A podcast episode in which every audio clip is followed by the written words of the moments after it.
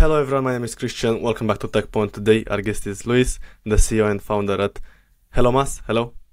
Hello, nice to meet you, Christian. Nice to meet you. Please tell us what your company does. So my name is uh, Louise Doorn. I'm the founder CEO of HelloMaaS. It's marketing as a service. Uh, it's a platform where we curate uh, the top of the bill marketing freelancers in Europe. And then we build a whole platform to um, offer flex teams to larger organizations uh, to make sure they have the right skills on demand uh, inside their own in-house teams.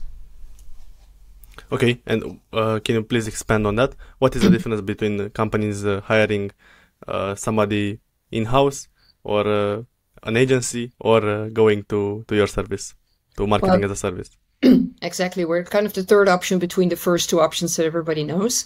And the reason why is that marketing is changing at the speed of light. Uh, when I started my career, which is uh, almost 20 years ago, there were five channels. Right now, there are more than 50. Uh, there are over 10,000 MarTech tools, and now you have AI as well impacting the marketing function. So it's highly specialized, and yes. understanding where to play and how to play requires also deep knowledge in tech, in data, and in certain channels. Uh, and you don't always need to have those skills inside your own organization, but you want to have them on demand. And this is what we build at HelloMaaS. That's fantastic. And how do, would you categorize your services? How can you explain it to the to the audience? Yeah, we're kind of a hybrid between a um, freelancer marketplace and a SaaS platform. So we have a subscription service. We also sell packages, um, which is basically an e-commerce uh, proposition where you can buy um, results on marketing services. Uh, and then the SaaS opportunity is for clients to kind of have this ongoing model where they have uh, certain skills on demand uh, for a flat fee per month so they pay a subscription uh, anytime they need an expert they can go directly and they have that already paid right exactly yeah yeah that's that's awesome that's awesome what would you say is the biggest problem that you solve for the companies for our clients or for ourselves yes. Yeah, for our clients. Well, for our clients, it's a, it's a couple. There's really a war on talent, which got accelerated during COVID. Uh, a lot of marketers, uh, they are in high demand, um, and they also understand their market value. So they would like to work more independently, more freely, and also more remotely. Um, so in order to have access to these top skills, you kind of need to look for alternatives beyond hiring everybody on your payroll or going to agencies because agencies have the same problem as the in-house uh, teams have. You know a lot of people just want to work independently. So we're kind of that third part that third opportunity that kind of sits in between agencies and in-house teams that allows you to basically build a flexible layer of um, you know skills on demand or just marketing results on demand uh, because that, that's also what we offer with our with our packages. Okay okay. And what are the use cases of the product yeah, we kind of go across the entire uh, depth and width of the marketing function. So we have identified 75 skills um, inside, uh, you know, our, our platform and also inside the profiles of our freelancers that allows us to match algorithmically a lot faster. And then also we looked inside those 75 skills, what is the highest search volume? Uh, and we basically created uh, 35 packages uh, on top of the, uh, the, the 75 skills on demand. Um, so these are kind of the things that we we offer. Um, our clients are pre- predominantly larger corporate organizations that have large marketing teams um, that kind of are mm-hmm. you know struggling with the war on talent, or they kind of would like to have more access to um, you know innovative uh, martech or or marketing data kind of skills, but also the softer side like creative and, and content. Um, and they would like to kind of leapfrog and not always go to an agency because there's a lot of agile development right now in marketing teams. And also in house, they need to do more in house. Um, so, in order to do that, you need to recalibrate your organization to actually have people that do things and not just outsource stuff to agencies. And this is where our model plays in really nicely because you kind of bring that execution power and that brain power inside the organization. And you can do that for a short period of time. Like right now, we're working with a very large uh, pan European fashion retailer that really needs to accelerate a lot of their digital uh, uh, program. Um, and we can really get these people up and running within two to four weeks. Um, and they can stay for six months if that's needed, you know, in order to really boost uh, a strategic program. But often what you see is that it kind of continues to, to stay longer, but you have the opportunity then scale up and scale down. So initially you might start with like a full-time uh, engagement, but then you can trickle it down to maybe you know one or two days a week. Um, so it's also very interesting for the P&L and the cost structure of those uh, larger organizations. That's awesome. Thank you so much for explaining. And uh, now I'd love to hear your uh, favorite uh, customer success story. Oh, that's a great question. We have quite a few. Um, we also love to work with um, uh, with with with scale ups, uh, you know, companies that you know got to product market fit and now are uh, trying to scale beyond uh, other markets. Uh, and we there is a, a mobility company in in the Netherlands uh, that allows basically scooters on demand, so you can hire a moped and you know just kind of make your way around to Amsterdam in case you don't want a bike. Um, and that company, mm-hmm. uh, even though it's not one of our biggest clients, uh, they really uh, understood our model very well. And they said, hey, we need copywriters with certain skills in certain markets. We don't need them on the payroll. Uh, we don't need them for five days a week, but we know we want to have really, really good people. And we want to work iterative, uh, iteratively with them.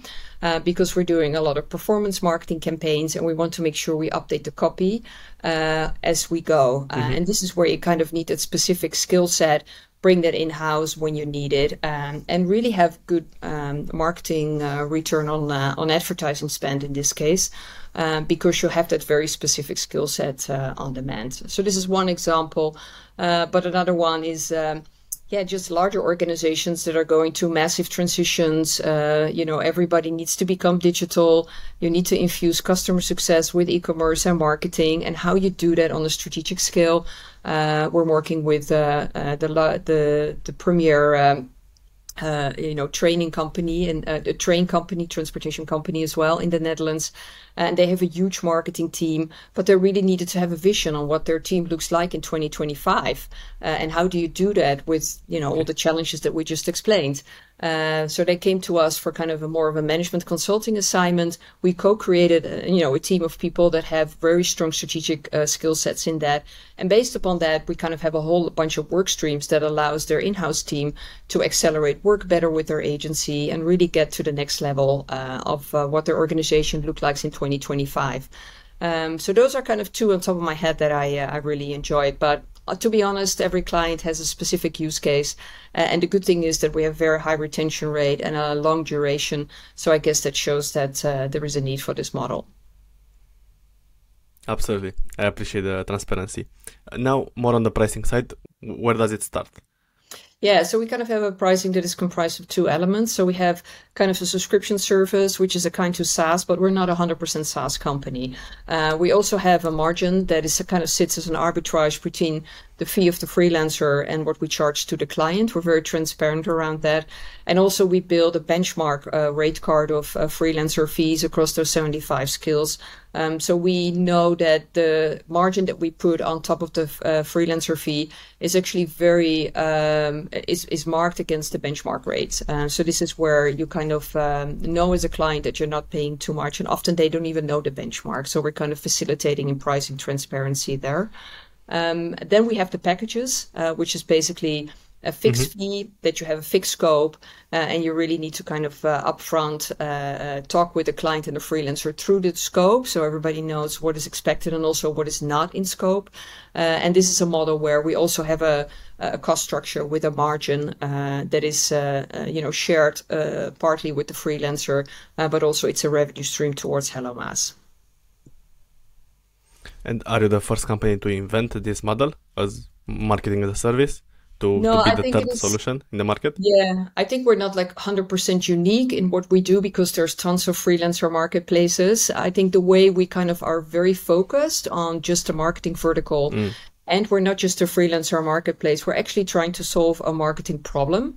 Um, so we're more focused on results rather than just selling hours. Um, I haven't seen that to the extent into the market that we've done. I've seen, you know, after we launched in 2019, I've seen very specific use cases coming to the market. For instance, designers that say, hey, you can buy all the design you want for a fixed fee per month. So this is kind of a part of what we offer. But I think what we do in the, mm-hmm. the breadth and the width of the entire marketing function, I haven't seen it to the extent uh, that we're doing it. But it doesn't say that it's not out in the market. I don't try to be. Uh, uh, you know, yeah. pound chesting uh, towards that extent. Um, so if any listener uh, hears about another company that's doing what we're doing, I'd love to uh, hear from them. Yeah, it's, it's, it's very interesting. And now I'd love to hear uh, when did you start the company exactly? Well, I started it already in my head in, the, in 2010 when I was, uh, uh, you know, a CMO and a marketing oh. executive at large organizations because I've been managing teams, building teams, uh, and always I felt there is a scarcity principle in, in how I could build my team. It's either people that are, uh, you know, in the location of where the office is, uh, that can come into the office, uh, and I'm kind of you know, limited to these people in that location with those skill sets. Um, and the same is with agencies, uh, depending on how big you are, uh, you know, there's certain size of agencies that you can work with. So there is also a scarcity in talent and a scarcity in people how you can work. Whereas if you kind of look at the internet, uh, you know, the whole model is based around abundance. There's so many highly skilled people all around the world. Uh, and if they understand, uh, you know, your, your cultural context, they could work remotely as good as a local person could. Actually, I think it's an opening up for people to have more equality in, in the way they can get a great career going on. Uh, so this is where I wanted to embrace that uh, abundance program. But at the time, you know, the internet and social media wasn't like evolved to the extent that it was a little bit later on. Um, so it felt for me much more natural uh, after I progressed a little bit more in my career to actually take the jump and then uh, start HelloMaaS in 2019. Awesome, awesome, wow! And uh, how big is your team right now? Oh, we're actually a pretty small team because we let the algorithms run a lot of our business. Uh, we've invested a lot in uh, in our platform. Um, you know, really look at the customer journey, try to run everything through the through the through the platform. Uh, so we're really trying to be efficient in the way we, we run, and we really li- are aiming for like a high revenue per uh, employee. Uh, because at the end, you know, it's all about scalability and, and making sure that we you can run your operations really efficiently. Uh, and this is where I've been looking a lot to large, uh, you know, freelancer marketplaces to see how their operating model is at. Uh, but what we noticed mm-hmm. with with those uh, um, larger kind of platform is that a lot of the clients don't like the full automation. So this is why we're offering that subscription service where you can have, um, you know, for instance, happiness check-ins uh, with our team. So every two weeks, um, you know, you get an automatic email uh, whether you like the happiness, and we actually build up our data um, set in order to um, also have that as a rating. Uh, it's just 360 rating into uh, our algorithmic matching. Uh, but a lot of the clients also like to have just a conversation with us uh, and, and together with the freelancers yes. to make sure that we're not just robots that doing work uh, and, and fill in an algorithm. It's also just about the creativity and the humanity that sits in it. Uh, so this is kind of where we found the blend between human interaction uh, and, and, and artificial uh, smartness. Uh, and this is where I kind of build build our team around as well. but we do that very effectively. Um, so this is where we still operate in a in a, and we can actually continue to grow every quarter with not growing our headcount. Are you bootstrapped or did you raise any funding? We raised money. Uh, we raised money from uh, from a VC and also from uh, the Hearst Corporation. It's a big publisher in in New York. Uh, and we have a couple of uh, industry angels as well, both from the US as well as from the Netherlands. Mm-hmm. I understand. And are you the only founder? I am, yeah. I'm a single founder. awesome, awesome. Uh, what did you say was your biggest challenge since 2019? Since starting the well, company? COVID wasn't great. Uh, well, actually, it was, but then it wasn't. Uh, it's kind of re- it really kind of dribbled down. Sometimes it really accelerated the business, and sometimes it, it, put it on a hold, particularly in the beginning. So that was a bit of a challenge. Um, I think also for me because I moved to New York and I moved back to Amsterdam uh, uh just prior to COVID, but I was always planning to be in two locations. Uh, I kind of was forced. Um, so this was a, personally kind of a big challenge, and as a single founder, uh, you know, I, I, think it has a lot of advantages being a single founder, but it also definitely has a lot of disadvantages. So I benefited from the advantages, but also from the uh, disadvantages. Um, so this is what you know I'm thinking a lot about: is it a good thing or not?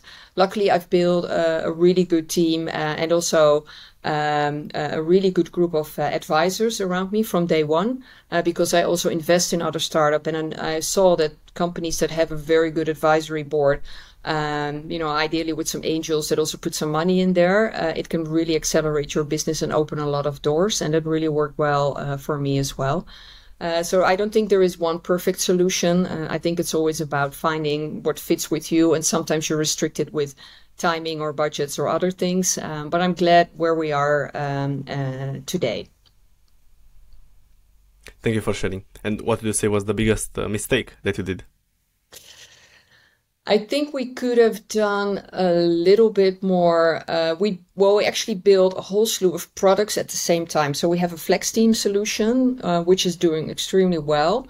Then we have a package mm-hmm. solution, which the product market fit for that, um, particularly because we thought it was all going to be 100% automated. Uh, and it turned out for this target audience, which is the higher tier of the SMB market, it requires a lot more handholding actually than the larger corporate organizations. The business model just didn't really materialize to the extent that we thought it. Uh, and then we also build a playbook, which is basically helping uh, the smaller organizations uh, to understand where to play and how to play in an automated fashion. It's basically, you know, the brain power of a CMO for free. Um, so we built three products in parallel. That was a bit too much. I think I really pushed uh, the product and the tech team in that. And at the end, I think we should have um, maybe launched one product first, kind of see how the go to market goes for that, and then build another product. Um, I just personally love building the product. As a former CMO, I just think in my next life, I probably want to be CPO. Um, but you know that's all about also discovering oh. the journey um, but in, in retrospective we're a cash flow positive business now. We have very premier clients. We don't need to raise any more money. Um, so in that regard we did really well. But i think if we just focused on one product uh, and particularly of course the flex team product uh, i think we would have been a lot bigger even today uh, because we also uh, allocated quite a lot of time into those other products that did, just didn't really materialize to the extent that uh, the other one did Thanks for sharing. And uh, now on the marketplace uh, problem, how did you get your first customers? How did you solve the chicken and egg problem? Yeah, it's a good one. Well, luckily, I have a ex- very extensive network uh, because I've been a chief marketing officer, um, and also because I started a podcast uh, in 2019 uh, where very few people in the Netherlands were doing a podcast. Uh, and because of my network, also the network of my advisors, I invited CMOs, um, you know, particularly the ones with uh, notable brand names uh, behind them, uh, to be the guest in my podcast. Um, and I did it together with a big publisher uh, that got a lot of unique content, uh, you know, for free. Uh, but they have a lot of distribution, so I didn't need to build the distribution myself. Uh, and this was really great because also the the CMOs themselves published the podcast on their LinkedIn, which got incremental reach. Um, so this was really good uh, for not just distribution and reach, but also for social proof. Um, so this was a really good accelerator, and we got quite a lot of clients through that, uh, and and very much a, a high uh, brand recognition uh, that we otherwise wouldn't have had uh, if you just needed to put paid media against it. Actually, we haven't done any significant paid media till date, and so it's all through organic or happy clients uh, that we are growing. That's really good. And in the past, what did you say was your most effective uh, go-to-market strategy?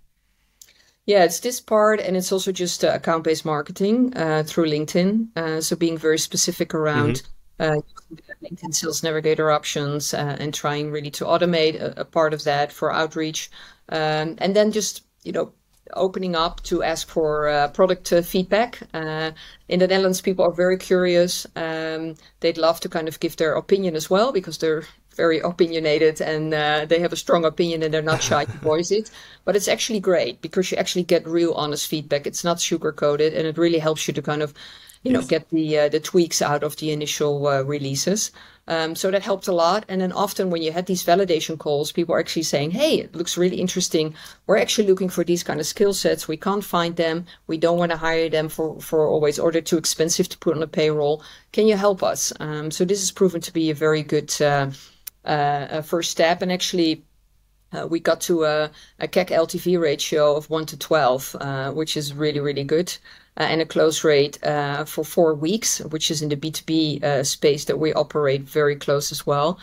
So that showed that, you know, at that time, particularly early 2022, we really were at a bleeding edge of of how fast we could grow. I'm super happy for you. it, it seems like everything is going uh, fantastic. Uh, and now more on the future side. What is the vision for HelloMaaS? Yeah, it's a good question. Um, I'm currently um, uh, talking to a couple of strategic partners in order to scale the company uh, beyond the Netherlands because the Netherlands is a great country to scale uh, to to do product market fit. Um, but and it's a relatively large company, but it's you know it's not the size of the US, obviously. Um, so I've been you know looking uh, um, strategically on how can we grow, and obviously you can raise money through VC. Uh, but also you can do it through strategic partners that already have the network, they already have the uh, the, the, brand names, uh, and they have similar kind of product problems that our clients have.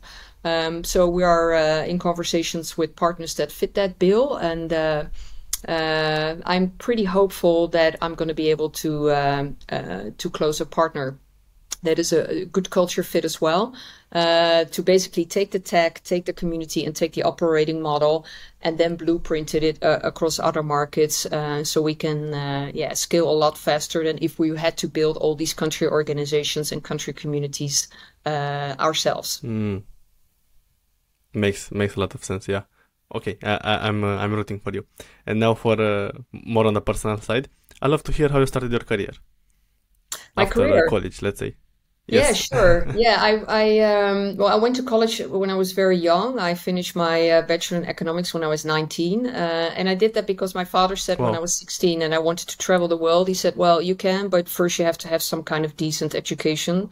Um, so I thought, okay, let's do something that is not difficult for me. So I finished the bachelor, and then when I was 19, I was actually uh, backpacking in, Gre- in Greece uh, uh, because I already uh, left Um, so that was a lot of fun. I traveled the world for two and a half years, and I have to say I, I, I learned a lot more than I did at my bachelor's when I traveled uh, the world because it was also when internet and social media wasn't that ubiquitous. So you were really immersed into the local countries and with the local communities and the other travelers. So it was a lot of fun, and I learned a lot. Um, and then once I got back, uh, uh, I decided to pursue my um, studies and, and do a master's uh, in what was called at the time uh, new media. Uh, it was also part artificial intelligence, which at the time was nowhere near to what it is today. Uh, so it was kind of a blended study, um, but it was re- really a lot of fun. Um, and then I joined uh, my first startup, um, and uh, it was a, an, a portal for expats that live and work in the Netherlands. Uh, really interesting because there were great founders from Canada and the US, and they launched it. Um, so I learned a lot early stage on kind of how to do that. Uh, then moved my career to a much larger internet organization. It was AOL, Time Warner at the time. Um, and uh, there I had a lot of skill and started to work internationally. And from there on, uh, yeah, I really progressed my career. Uh, I've been uh, working uh, for Philips, where I built a global social media operating model in 60 countries together with the CMO. Uh, then I moved to New York in 2011, uh, where I worked with Publicis and Samsung to kind of build a similar thing uh, for for Samsung. Um, also doing a lot of global marketing operation models.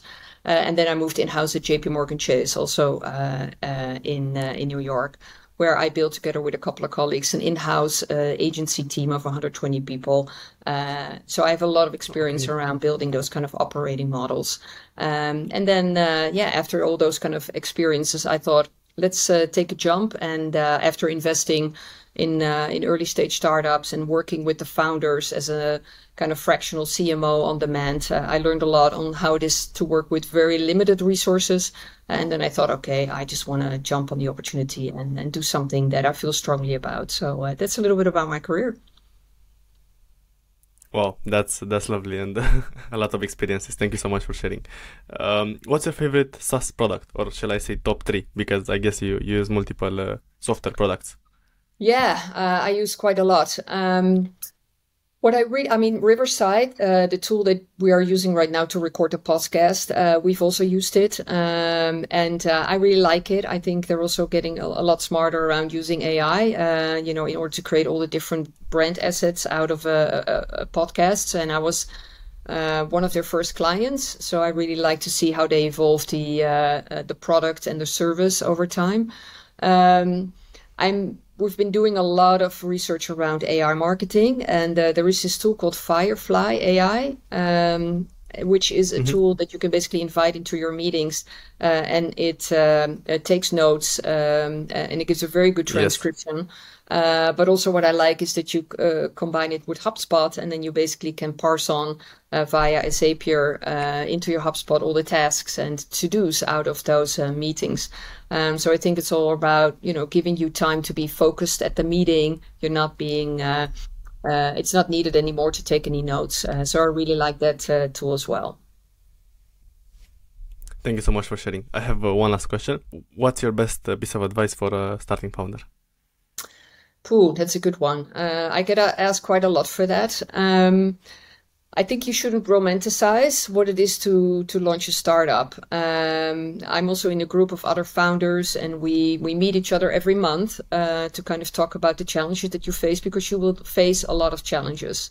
Um, and it's also very personal. Um, you have to do so many things um, at the same time. Um, and you kind of need to protect also your private space. You need to protect your own mental health. Um, so I think a lot of people maybe for get kind of caught up in this hustle culture that sits around uh, having star uh, being a startup founder. Um, I personally don't like it a lot, but I've been you know influenced by it as well. Um, and I think you just need to tread very carefully, but also you need to understand that you're in it for the long haul. It's not a job that you can just exit. Uh, obviously, you can exit your company, but at the early stage, a lot of the of the success is around the founder. Um, you know, having the opportunity to raise enough money, but not too much and not too little. Also, I think having that balance because a lot of people celebrate on LinkedIn like, "Oh, I raised 30 million." I'm like, "Whoa, you got a lot of debt and a lot of people that want something of you," um, and and you basically need to stick, a, a, you know, another five to seven years into the company, and that can be perfectly well.